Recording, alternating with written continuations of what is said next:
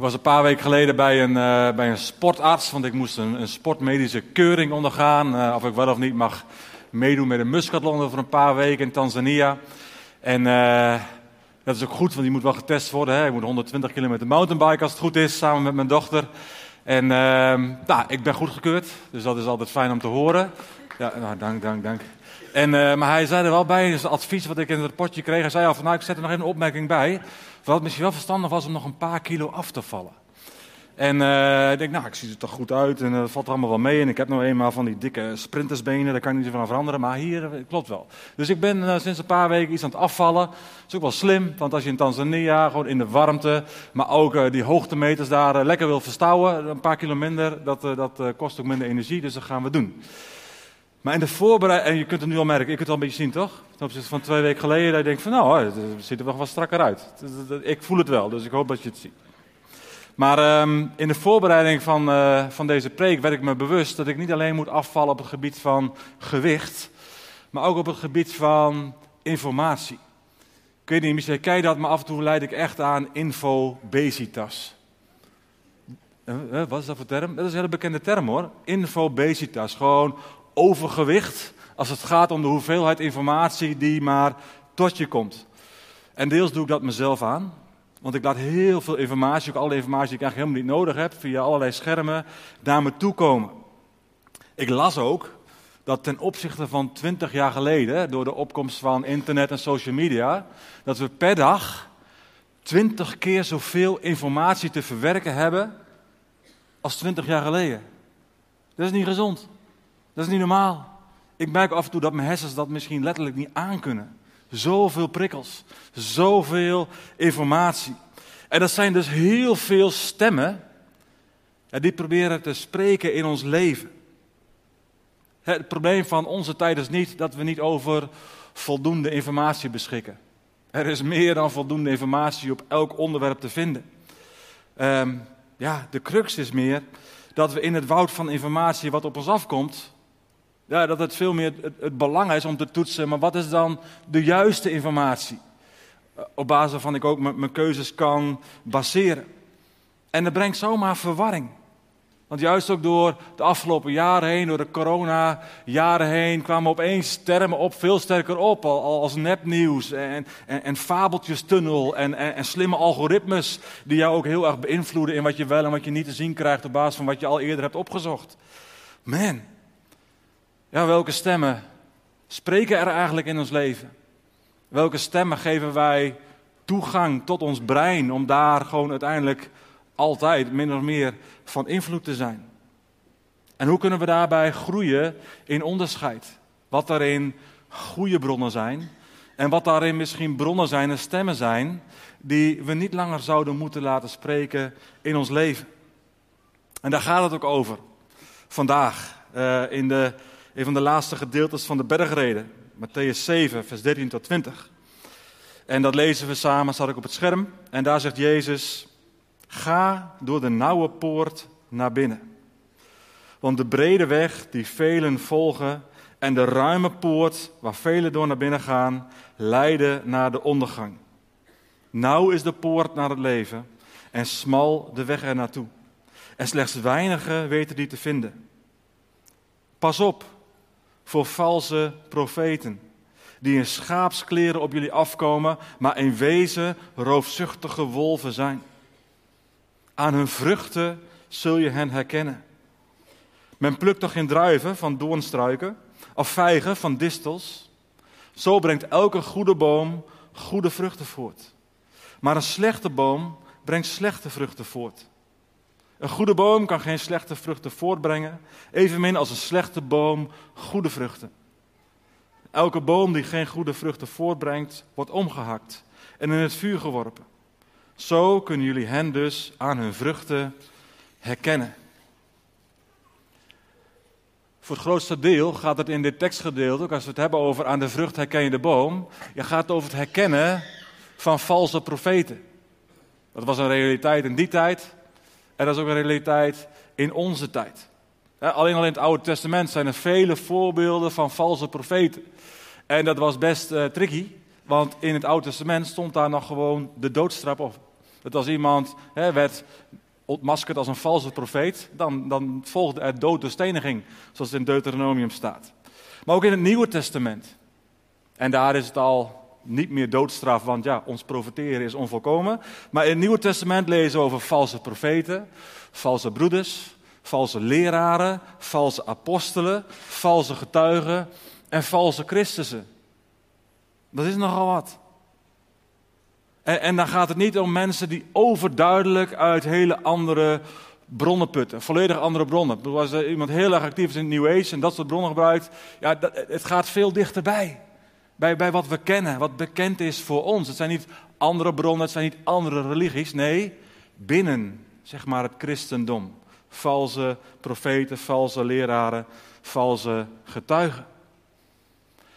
Het mag duidelijk zijn dat iemand zich niet voorstelt met van, hé hey, hoi, ik ben een uh, valse profeet. Of hé, hey, ik, uh, ja, ik ben een valse leraar. Nee, natuurlijk niet. Sowieso kunnen, kan iedereen die wat volledig verkondigt heel vriendelijk zijn en betrouwbaar lijken. En ik denk dat iedereen ervan overtuigd is dat hij een goede leraar of een goede profeet is. Net als ik ervan overtuigd ben, dat, of overtuigd dat ik uh, mijn best doe en dat ik wil een goede leraar wil zijn. Maar of de mensen die jij laat spreken in je leven goede leraren of valse leraren, goede profeten of valse profeten zijn. En of ik dat ben, ja, dat zul je echt zelf moeten beoordelen.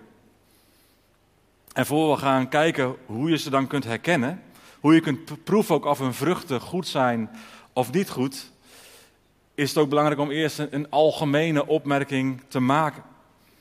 want er bestaan geen perfecte profeten. Er bestaan geen perfecte leraren, er bestaan geen perfecte kerken. Daar hoef je niet naar te zoeken. Het is onmogelijk om een kerk te vinden met een perfecte leer en geen mens, geen leraar, geen profeet is onfeilbaar. 1 Korinther 13 zegt heel duidelijk, joh, onze kennis schiet tekort en ons profeteren is onvolkomen.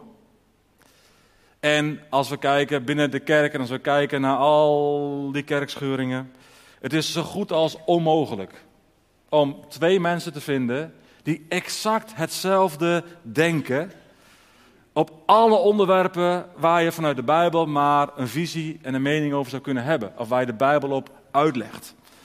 We hebben daarom als eerste bescheidenheid nodig, denk ik. Om te kunnen erkennen dat we, we allen slechts ten dele kennen. Dus samen kennen we veel meer. We hebben daarin ook elkaar nodig om te onderscheiden. En dat betekent dus ook niet dat, dat elke afwijking op een ondergeschikt, een afwijking wat jou betreft, daar ga je al, op een ondergeschikt punt op de leer, dat dat een kerk meteen tot een valse kerk maakt.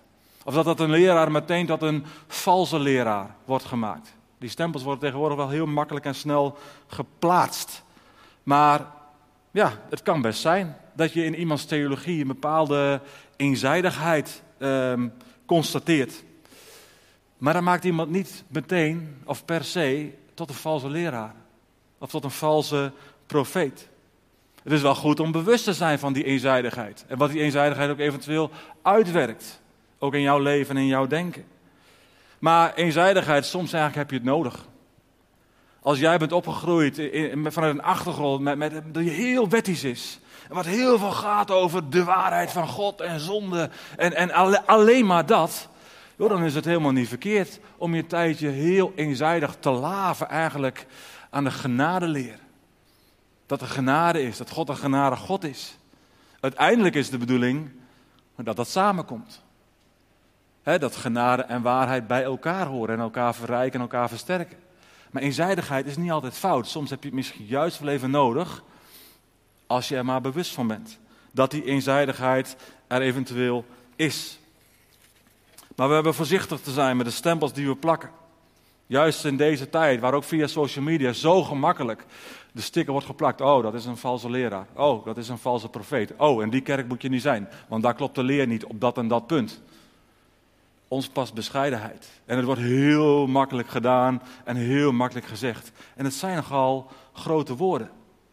En als jij ze in de mond neemt, joh, je hebt daar uiteindelijk ook verantwoordelijkheid over af te leggen. Je moet het wel kunnen verantwoorden om iemand te betitelen als een valse leraar, een valse profeet of een valse kerk. Of dat iemand onbijbels is, ook al zo'n verschrikkelijk woord. Maar goed, om een goede inschatting te kunnen maken of je iemand daadwerkelijk wel of niet wilt laten spreken in je leven, zijn er twee criteria die belangrijk zijn om te toetsen. De eerste is, is de leer die iemand verkondigt. Maar de tweede is ook de persoon zelf. Welke vruchten zijn zichtbaar in, in iemands leven, in zijn of haar leven? En, en laten we hier achtervolgens naar kijken. Hoe, hoe toets je dat nou op een evenwichtige, op een eerlijke manier? En dan beginnen we met de leer die iemand verkondigt. Dus dan begin ik even met twee bankbiljetten. Welke, welke is echt en welke is vals? Even de achterkant voor de zekerheid. Is deze echt? Nee. Deze? Nou, misschien. We weten genoeg van, van een afstandje te kunnen. We hebben genoeg ervaring met 20 euro biljetten dat we zeggen, nou, qua grootte klopt dit niet. En ik weet zeker dat een 20 euro biljet aan voorkant en achterkant, ja, dat dat gewoon beide kanten moet, moet zichtbaar zijn dat het 20 euro is. Dus deze is vals. Hè? Dat, is, dat is duidelijk. Dat, dat soms zie je van een afstand, wow, hier moet ik uh, niet zijn, want dit wijkt op zulke grote punten af. Ja, dit is volgens mij niet een stem die ik moet laten klinken. Helder. Maar ja, heel vaak is het natuurlijk zo. Welke is vals en welke is echt? Deze? Deze? Ik hoop dat ze allebei echt zijn, want ze komen gewoon uit mijn portemonnee. Maar als ze echt echt zijn, ja, dat kun je natuurlijk wel herkennen, maar dan moet je wat meer inzoomen. Dan moet ik echt gaan kijken van, hé, hey, zit het watermerk erin wat erin hoort te zitten? Uh, is dat hologram, is dat op een goede manier zichtbaar wat op zo'n biljet staat te zeggen? Dus dan moet ik echt gaan kijken. En hoe meer ik bestudeer wat de kenmerken zijn van echt geld, ja, hoe makkelijker ik uiteindelijk ook zal kunnen onderscheiden van, oh wacht even, maar hier mist een watermerk. Oh wacht even, hier klopt die afbeelding niet precies. Dus hoe meer je focust op het echte, hoe meer je dus zelf ook jezelf wortelt in het woord van God, hoe makkelijk je uiteindelijk ook, ook op kleine onderdelen zult kunnen onderscheiden. Maar wacht even, hier wijkt het volgens mij wel af. Hier heb ik alert te zijn. Dus les 1 is en blijft, verdiep jezelf zoveel mogelijk in de Bijbel. En daarnaast kunnen wij als christenen, en dat doen we ook, het lijkt wel een hobby af en toe, kunnen wij verschil hebben van uitleg en verschil hebben van inzicht op allerlei onderwerpen, terwijl we toch kunnen verklaren, hé, hey, maar wij zijn één in Christus. En dat is belangrijk. Kun je dat verklaren? Kun je dat ervaren? Kun je dat samen beleiden? Dat je één bent in Christus. Maar er zijn ook verschillen die zo fundamenteel zijn dat dat eigenlijk niet meer samengaat. Dat je dat misschien wel niet meer kunt zeggen. En daar ligt dan ergens een grens. Maar, maar hoe bepaal je dan van, hey, dit zijn de hoofdzaken van ons geloof en dit zijn bijzaken waar je misschien ook wel anders over kunt denken? Ik vind zelf daarin gewoon de geloofsbelijdenissen, zoals die in de geschiedenis ons zijn meegegeven, heel helpzaam, heel behulpzaam. We hebben zelf de geloofsbelijdenis van Nicea op de website staan, 325. Maar je kunt ook kijken naar de apostolische geloofsbelijdenis, het apostolicum, die er veel op lijkt. Dat is een, kern, dat is een beleidenis die vormt de kern van ons geloof. En als iemand een afwijkende leer laat klinken op, op deze hoofdpunten van het geloof, nou, dan is dat een stem die ik niet zou laten spreken in mijn leven. En waar gaat het dan om concreet? Nou, wordt God beleden als een drie-enig God. Vader, Zoon en Heilige Geest. Wordt Jezus beleden als 100% goddelijk en 100% menselijk. En niet één van beide, wat in sommige stromingen gebeurt. Wordt God erkend als schepper. Wordt de zondeval gezien als realiteit wordt het beleden dat er noodzaak is van verlossing en vergeving. Door het lijden en sterven van Jezus. Is er een belijdenis van de lichamelijke, fysieke opstanding van Jezus uit de dood. En uiteindelijk ook dat wij als gelovigen Hem daarin zullen volgen. Het gaat over de wederkomst. En over uiteindelijk een eeuwig koninkrijk. Dat zijn dingen, de hoofdzaak van ons geloof, die in die geloofsbelijdenissen verwoord staan. Waar je ja en amen op uh, kunt zeggen, denk ik.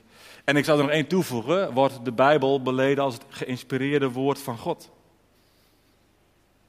Ik denk dat als iemand op een van deze hoofdpunten bewust en wel overwogen een andere visie kiest, dat iemand dan echt op een ander spoor zit en een fundamenteel andere leer verkondigt. Van zo iemand zou ik persoonlijk niet zomaar iets aannemen.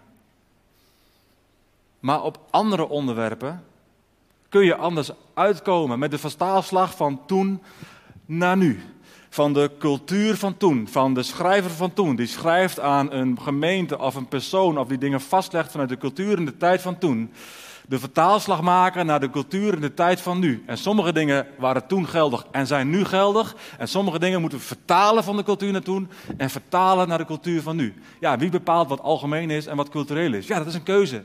Dat is studie en daar kun je soms ook anders uitkomen in de keuze die je maakt. En dat betekent dat je anders kunt denken. Over onderwerpen als Israël, eindtijd, gaven van de geest, vrouwen in het ambt, relatieethiek en alle uh, aspecten daarvan. Daar komen we dus anders op uit, omdat sommigen zeggen wat daar staat, zo is het. En anderen zeggen ja, dat wordt daar zo gezegd in die context van die persoon, die gemeente, in die tijd waar op dat moment dat speelde. Maar in deze tijd moeten we dat volgens mij vertalen naar de cultuur van nu. Het algemene principe, en wat is dan het algemene principe in zo'n tekst en in zo'n gedeelte? Dat algemene principe, hoe ziet het er dan in onze tijd, in onze cultuur uit? En daar kun je anders uitkomen, maar volgens mij nog steeds beleiden dat je één bent in Christus. En wat dan belangrijk is, en dat mis ik eigenlijk het meest, op het moment dat er dan geconstateerd wordt dat er verschil is in inzicht op onderwerpen die niet tot die kernbeleidenis horen, is liefde. Dat mis ik dan het meest. We gaan overtuigen, we gaan verdedigen, we gaan uh, waarheid tegen waarheid laten botsen. En dan mist heel vaak de liefde. Terwijl toch 1 Korinthe 13 zegt, al had ik de gave om te profiteren en doorgronde ik alle geheimen, al bezat ik alle kennis en had ik het geloof dat bergen kan verplaatsen, ja, maar had ik de liefde niet, ik zou niets zijn. Dus ja, we mogen altijd, en we hebben de opdracht om de leer van iemand, van een persoon of van een organisatie, een bediening, een beweging of een kerk te toetsen. Zeker. Maar, maar altijd vanuit een houding van liefde. Dat, dat kunnen we niet loskoppelen van elkaar. En tot zover even een toetsen van iemands leer, hoofdzaken, bijzaken. Maar naast de leer is het ook goed te kijken naar de persoon zelf, die de leer verkondigt. Het gaat er niet om dat je perfect moet zijn voordat je mag spreken of mag profiteren. Als dat het criterium zou zijn, dan zou ik hier uiteraard nu ook niet staan. Oh man.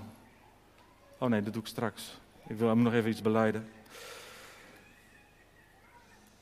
Het gaat er niet om dat je perfect bent. Het gaat erom wat voor vruchten er in zijn algemeenheid zichtbaar zijn in iemands leven. Want, zegt Jezus, aan de vruchten herken je de boom. Jezus beschrijft hier in Matthäus 7 een geestelijk principe. Gebaseerd op een wet die we tegenkomen in de natuurlijke wereld. Dat de vrucht van de boom hetzelfde is als, als de boom zelf. Dus appels groeien aan een appelboom. En peren groeien aan een. Dus aan de vrucht herken je de. Ja, maar groeien geen appels aan perenbomen, meestal. En geen druiven aan kersenbomen.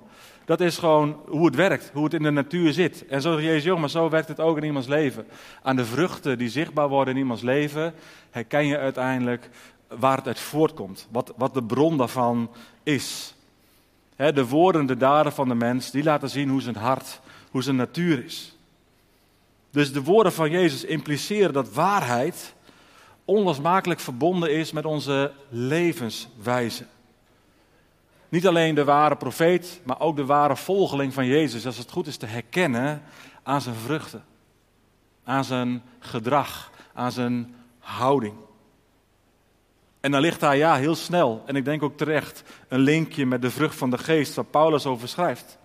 Paulus leert ons dat liefde, vreugde, vrede, geduld, vriendelijkheid, goedheid, geloof, zachtmoedigheid en zelfbeheersing, dat dat de kenmerken zijn van Gods werk in iemand.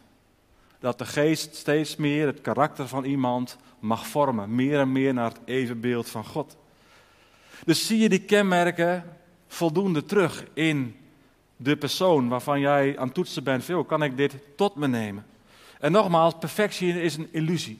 Ik heb gistermiddag in de rust van de wedstrijd die ik coach, het meidenteam, tegen de scheidsrechter sorry moeten zeggen. Ik was zo verbolgen over een oneerlijke beslissing dat ik ging schreeuwen in de eerste helft. Nou, dat vind ik echt schandalig. Ik was wel coach, dus ik mag dan wel iets zeggen. Maar ik was echt aan het schreeuwen één keer. En ik denk, ja, maar Arjan, wat ben je mee bezig, jongen? Wat is dit ook voor getuigenis? Er was zelfs een medeleider die zei in de rust, Arjan, wat moet je niet doen, joh? Dat is ook geen goed voorbeeld voor het team. Je hebt helemaal gelijk. Ik heb me in mijn emotie laten leiden. Dit is niet de vriendelijkheid, het is niet het geduld en de zachtmoedigheid die op zich wel in me zit, maar die even weg was. Dus ik heb in de rust naar de scheidsrechter toegestapt. De scheidsrechter dat ik net liep te schreeuwen, sorry. Dat was niet goed, dat is niet wat ik wil. Dat is niet het voorbeeld ook wat ik wil geven naar het team wat ik coach. Excuses. Excuses aanvaard, zei. En ik heb verder niet meer geschreeuwd. Dus we moeten ook gewoon dan bekeren en een ander leven leiden. Dus, dus perfectie is een illusie. Als je dat van mij verwacht, dan moet je niks van me aannemen, want dat kan ik niet garanderen, niet waarmaken. Maar het is wel zinvol om een inschatting te maken, of een leraar, of een profeet, ja, karaktereigenschappen laat zien in zijn algemeenheid, die gewoon de Heer eren. Die, die recht doen aan het hart en het karakter van Jezus. En, en wat zijn dan alarmbellen? Nou, alarmbellen zijn als eerste een hoogmoedige houding. Als je ervaart, wow, hier is sprake van een groot en misschien wel te groot ego. Als je proeft dat het eigenlijk bij de persoon een beetje draait op, joh, zie mij eens.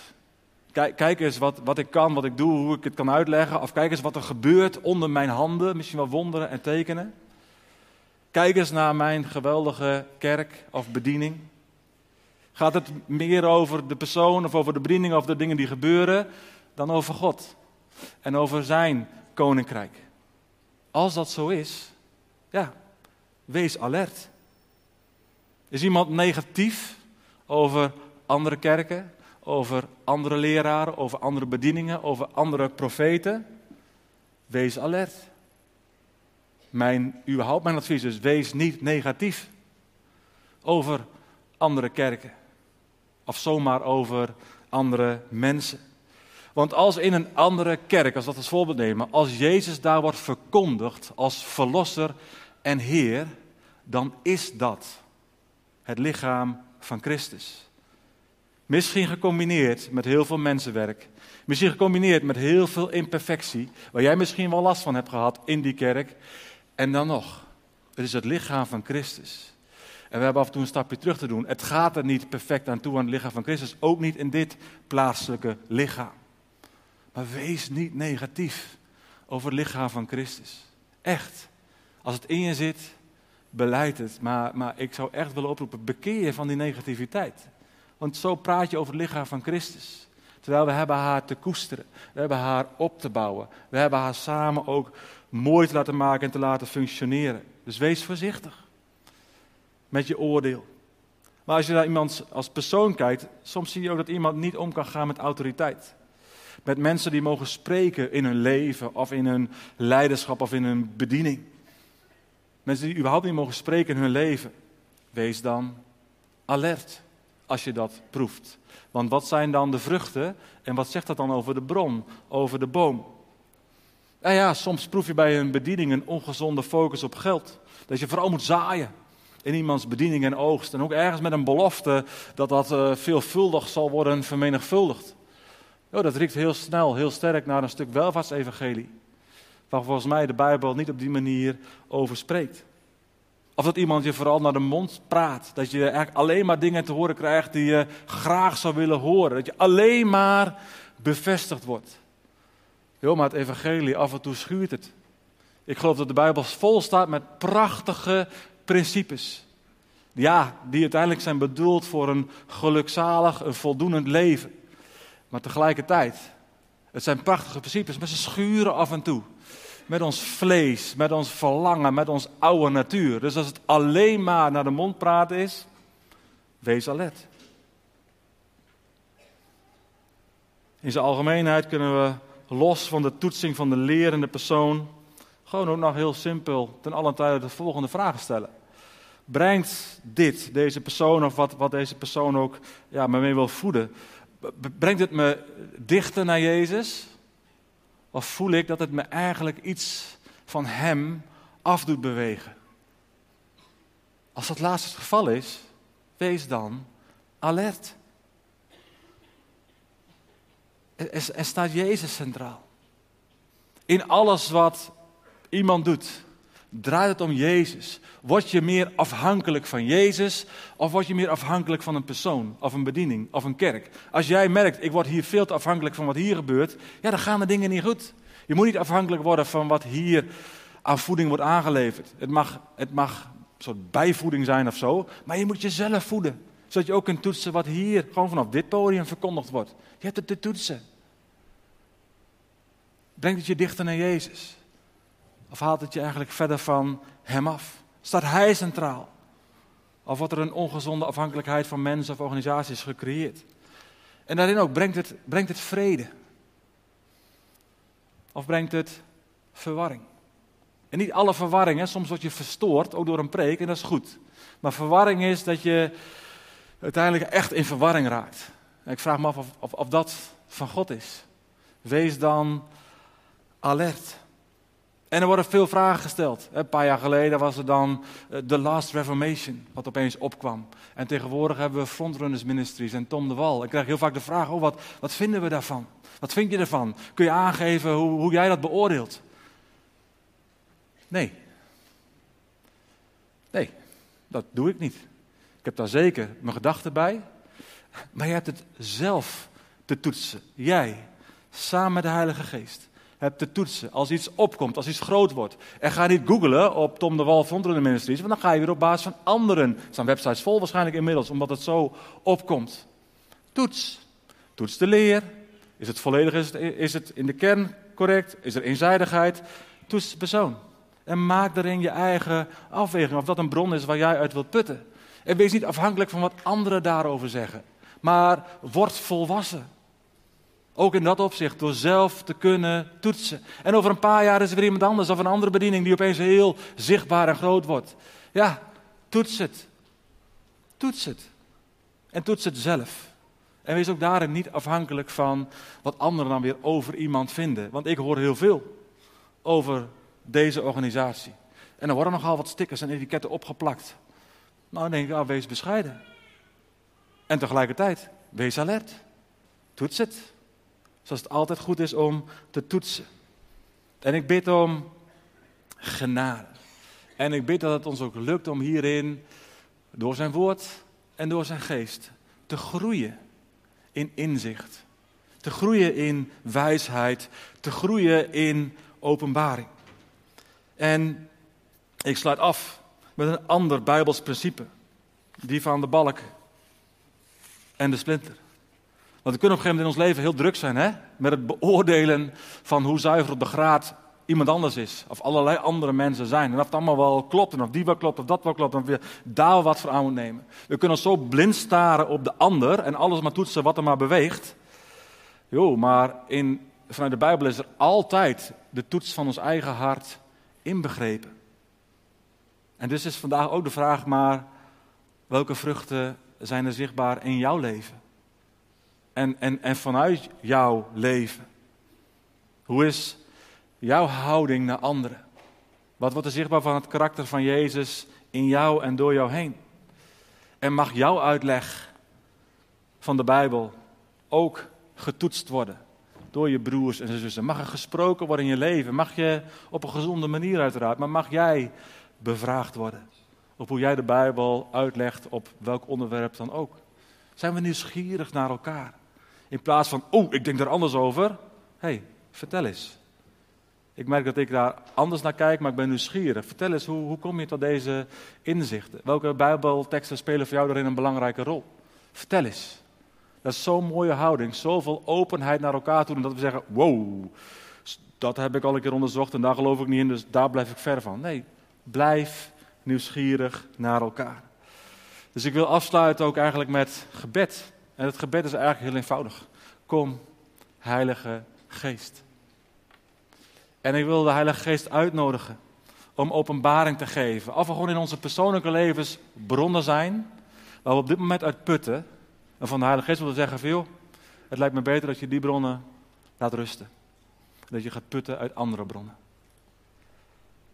En een gebed om het juiste zicht op ons eigen hart, onze eigen leer. Zullen we daarvoor bidden? En mag ik je uitnodigen om daarbij te gaan staan.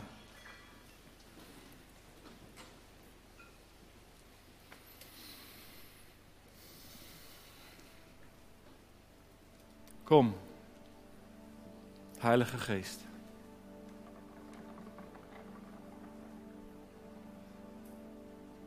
Heer, vanuit dit Bijbelgedeelte. En juist ook in de tijd waarin we leven, waar zoveel bronnen zijn, waar zoveel informatie op ons afkomt, waar zoveel ook verschil is in leren en in inzicht. O, Heilige Geest, dan hebben we het nodig om te onderscheiden, om inzicht te ontvangen, openbaring te krijgen over wat erin gezond is en gezonde voeding is. En wat minder gezond is. En wat ons uiteindelijk verder van u zal doen afdwalen. Ik bid, wilt u spreken? Heilige Geest, wilt u inzicht geven aan ieder van ons persoonlijk zoals we hier zijn? Heer, misschien wilt u bevestigen dat we uit de groene bronnen aan het putten zijn. In bepaalde keuzes daarin die we hebben gemaakt of die we gaan maken we misschien bevestiging nodig. En Heer, als er bronnen zijn waar op dit moment uit putten waarvan u zegt, maar dat is niet een goede bron van jou. Wilt u spreken op dit moment als we stil worden? Alle afleiding wegnemen. Ik ontzeg de duizend recht om dit te verstoren in de naam van Jezus. Heilige Geest. De openbaring geven. U spreken dat we ook zullen ervaren dat u het bent die spreekt op dit moment in ons hart. In uw naam.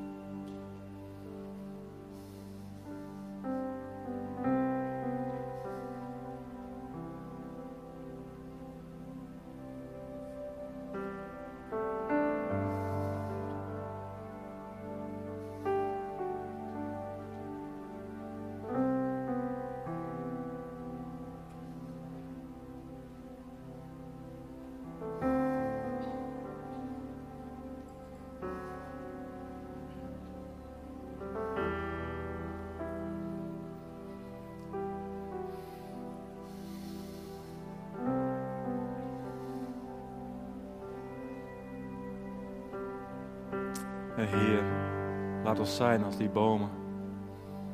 Geplant aan water, zoals Psalm 1 spreekt. Die groeien, die vrucht dragen op zijn tijd. En ook in combinatie met Jeremia 17, wiens loof niet verwelkt, alles gelukt. Heer, dat keer op keer vrucht is. Dat ondanks de dorre, de dorre omstandigheden, dat de vrucht is omdat u in ons werkt. Omdat u ons karakter verder vormt. Heer, vorm ons. Voed ons. Leid ons. In Jezus' naam. Amen.